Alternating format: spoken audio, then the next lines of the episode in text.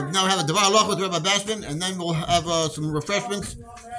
Jewish refreshments. We have grapes. We have some dates. We have um, uh, Mr. Zakuta is uh, sponsoring some of the breakfast in commemoration of the yahrzeit of his wife, Chana Bas Victor.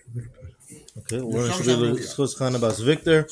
zchus all the Yidden in Eretz Yisrael. Everyone that needs their refuah should have a refuah. The hostage should be returned safely, and all the soldiers should have success in completely eradicating the evil. Um, Frat in the zchus of learning Hilchos Tefillin, as the Rebbe spoke.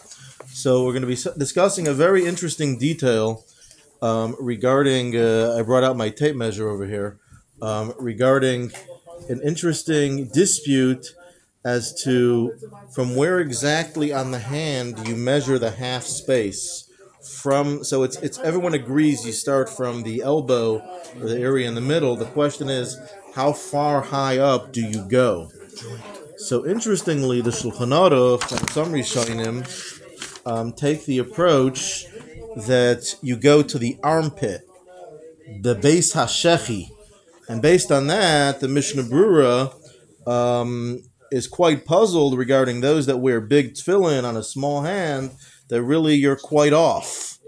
Um, but interestingly, if you look at the language of the Alter Rebbe and some other Rishonim, they use a different word. This is based on the opinion of the Tur and others that it's not it's not only until the armpit, but it's actually higher up until the shoulder. The language of the Alter Rebbe is uh, until the kosef, and that's based on the lashon of the Tur and other Rishonim. And based on that measurement, um, so there was actually a Lubavitcher Rav in Eretz Yisrael that did a bit of a research project. His name is Rabbi Belanov. He published this in the Hiskashrus magazine some years back. And he said he, he, he measured 10 bar mitzvah boys, little young bar mitzvah boys, from their shoulders until their elbows, and it was between 20 and 21 centimeters of space.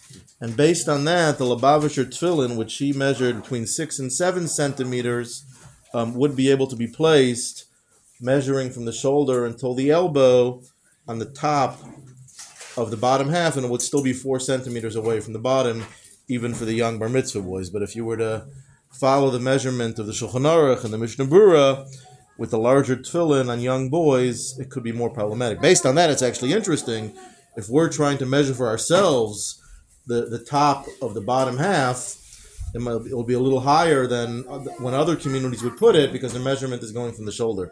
Have a great day.